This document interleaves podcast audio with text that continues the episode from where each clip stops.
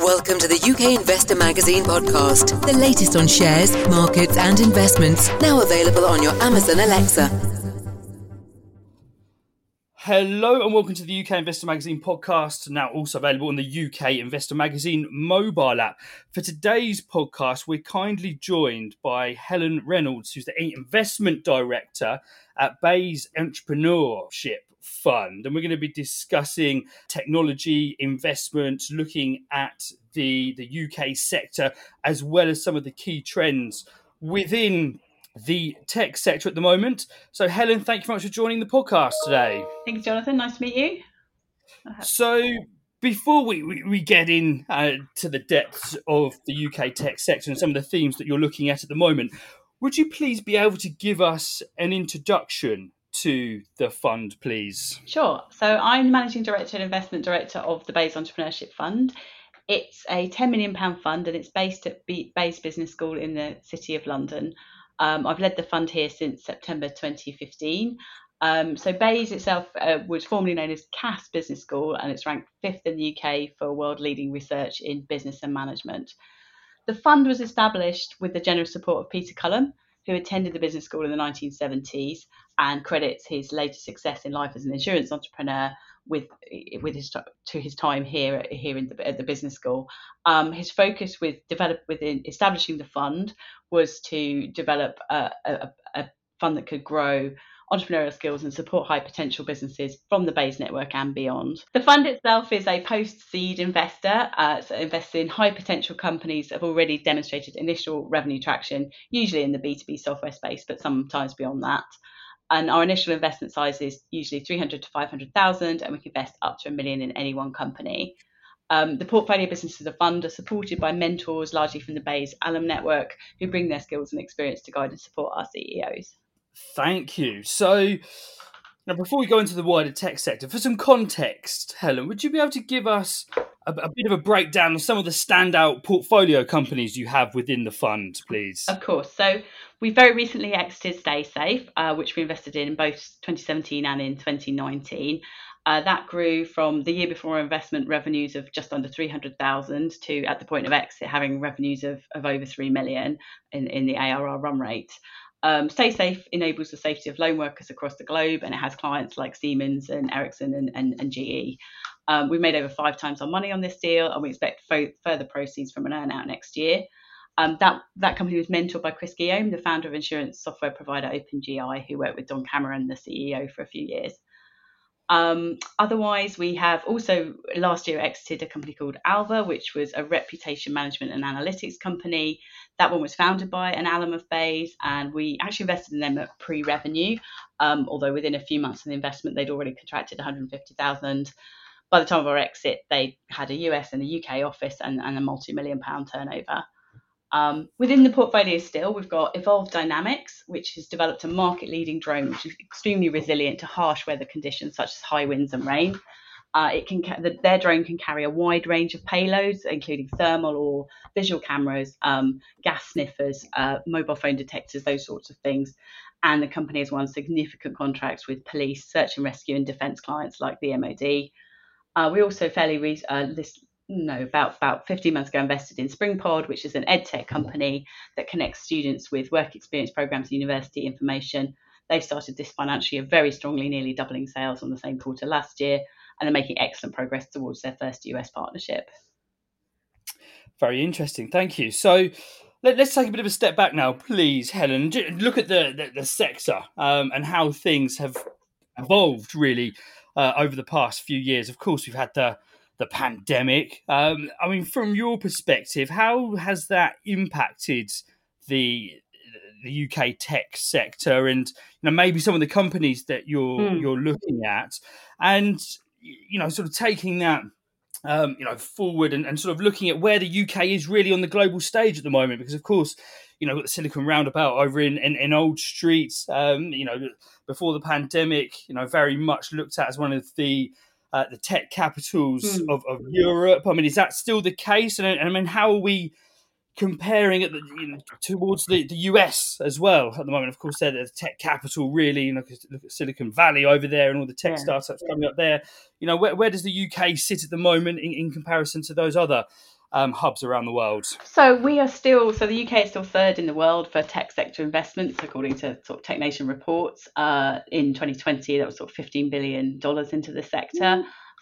We are about 1/3 of China and 1/10 of the US. So we're quite a way behind the next two, but of course they have so much bigger populations, and that does still matter in terms of your initial market size.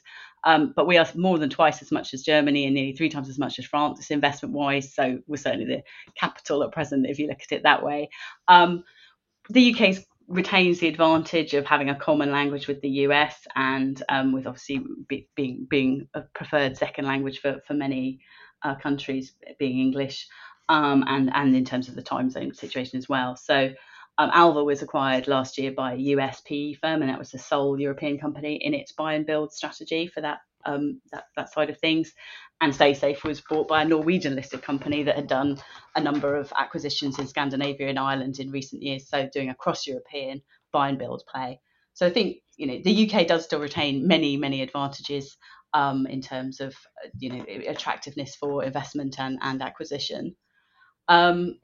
In terms of the pandemic affecting the sector, obviously it's made the fortunes of some of the US companies like Zoom and Slack, but I don't, you know, they facilitated remote working, but I don't think anyone's ever going back to monthly face-to-face board meetings, even though people are in the office more now. At the start of the pandemic, there was definitely a slowdown of investment because a lot of funds I spoke to were keeping their powder dry to make sure they could support existing portfolio companies. But since then, you know, some startups have been built completely remotely and others have had an accelerated shift to having more online products and services. So about half of UK tech companies, I think, pivoted in some way in the first 6 months. So Springpod, our portfolio company that I mentioned previously, they offered virtual open days for people looking around universities, their early career and education aspects of things. And that was something that has continued subsequently because it's a financial challenge to attend work experience placements or to attend university open days for some students. So even though it is now possible to do that in person, there are many advantages to being able to do it online. And I think a lot of things have been accelerated into an online move or a split between face-to-face and online that might not have happened without the pandemic happening to the tech sector and to the world. So I would say not all sectors fared well, of course. We walked away from a couple of investments that were in the travel sector, given the situation. And so relieved that we had done that because obviously the uncertainty has continued for a long time in that sector. But one thing that the UK tech scene and more general small business scheme had was a future fund loan scheme, which supported many businesses through the pandemic and probably helped a number to survive that might not have done, whose sales were more temporarily affected by the lack of face-to-face contact and so on. Thank you. So just want to go back to Stay Safe, because of course that's a recent acquisition that the fund has enjoyed. I mean, of course, there's been disruption from the pandemic. You know, maybe some businesses weren't able to progress as quickly as they were. So obviously, you know, seeing an acquisition there's great. I mean, are there any other companies within the portfolio, of course, very difficult to say, that you know, there's some interest for at the moment in terms of, you know, potential exits for you within the fund? There is one, but I'm not limited to say which at present. But for all of our companies, many of them do very well by keeping the doors open from the early days on potential future funding or exit potential acquirers. And for example, Cloud Business, which was acquired a few years back by Nine Telecoms, they originally approached Nine as a customer, and the discussions developed from there to a sale, a partnership, M&A, and over the space of a few months. So I think that, you know, there is a lot of interest in some of our companies, and Stay Safe, for example, because of its metrics and the ARR growth that it achieved, had a lot of potential acquirers in the frame when they went out to market. So, of course, you know, Stay Safe is a SaaS company, and you know, anywhere you look at the moment within the tech sector, SaaS is particularly popular. It has been, you know, popular for some years. I mean, is that a trend you see continuing, and is that an area of focus that you'll continue to have? Yeah, I do see it as a trend that's continuing. All investors and all companies are really seeking revenue that sticks around, and SaaS companies typically have that as a key feature. So month after month, year after year, you can track churn, you can track renewals, and that helps an investor or an acquirer value the business. So Stay Safe had strong growth margin, low churn, and really good ARR growth, and that was what made it an attractive target, with over 90% of its revenues being recurring. We also recently completed an investment in Torsion, which is a SaaS cybersecurity company that flags data access issues to data owners. So is the right person essentially looking at data? I'd say that's an area that has also partly been driven by increased remote working, because employees aren't around each other anymore to necessarily ask the quick question. And so it's important that there's checks and balances on what kind of data is being shared internally and externally, and that's something that Torsion helps with. So apart from Helen, the SaaS companies, what are the big tech themes that you're looking at going forward over the next 12 months, and has that changed recently? I'd say, we do tend to focus more on the case-by-case individual businesses rather than necessarily overarching tech themes. Having said that, given the post-pandemic world and the cost of living crisis, we're currently looking at some interesting things in software supporting the healthcare sector, which of course has changed massively, and services supporting individuals with their financial well-being. There's a couple of key areas that we've got 2 or 3 things we're looking at the moment. So of course, we looked at the Bank of England last week, Helen, given a particularly gloomy outlook for the UK economy, possibly so we're going to be in recession for the next 15 months. And we're discussing on the podcast yesterday, it's a bit of a doomsday situation. It might not come to pass. But of course, you were impacted by the pandemic. If we do see that situation, even if it's a minor recession, does that alter what you guys do at all? Does it alter your investment process? Will you look at different sectors? Will you slow down in investments? Will you sort of shift your focus within the portfolio? How will that impact Bayes? So I would say, as we're typically investing in a kind of an early stage rather than a startup, we spend quite a lot of time already in due diligence testing the sales pipeline assumptions and other indicators of near-term prospects, because we always want to be sure that in low case scenarios, we know what the cash runway looks like and where cuts might be made if needed. So I think we'll absolutely be bearing in mind the impact of longer sales cycles, longer decision cycles on potential investees, and also ensuring we have funds to continue to support existing portfolio companies as needed. I think that was, as I mentioned previously, a lot of people did that at the start of the pandemic, thinking, right, okay, we should make sure that we've got the ship steadied with existing companies and then see how it's settling down.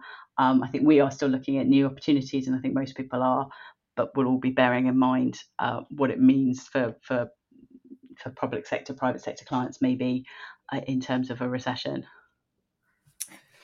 Thank you. So to finish off now, Helen, whenever we're speaking to people involved in private companies, we like to get an idea of what the most important factors are when you're looking at a company. Now, 9 times out of 10, maybe more than that, people say it's a strong team, a strong founder, and a strong element of the personnel pushing the business forward. So apart from that, Helen, what's the most important factor that you look for in a company when you're deploying the funds? I think we're looking at product market fit. So we have, as noted, we invest in companies that already have some traction. So we want to understand from their initial customers why they brought the product, do they have clear reasons for doing so versus the competition, and is there a strong pipeline coming down the track of customers who would be interested in buying the product. I think that's key for us. And to build on the team point, yes, strong team, but for us, given that we come from a business school background and we believe our entrepreneurs should be ready to learn from others as they grow, we're looking for that willingness to accept guidance from our mentor program, from our attendance at the board meetings, and from our investment committee, because our portfolio companies often come and present to them post-investment in order to receive advice and guidance and networking as to what they could do next. So that willingness to accept support and grow with it is quite important to us, given our Bayes background. Thank you very much, Helen. So just finally to finish off now, if people want to know a little bit more about the Bayes Entrepreneurship Fund, where's the best place for them to go? Our website is www.bayesentrepreneurship.fund. Fantastic. So we'll actually include a link to that in the notes to this podcast. Okay, provide out some more information. So Helen, thank you very much for being with us today. Thank you, Jonathan. We hope you enjoyed listening to the UK Investor Magazine podcast. Please do share the podcast, and we really value any reviews and comments you leave us in your chosen podcast player. The views presented by the hosts and guests of the UK Investor Magazine podcast are in no way investment advice, and please remember all investment involves risk.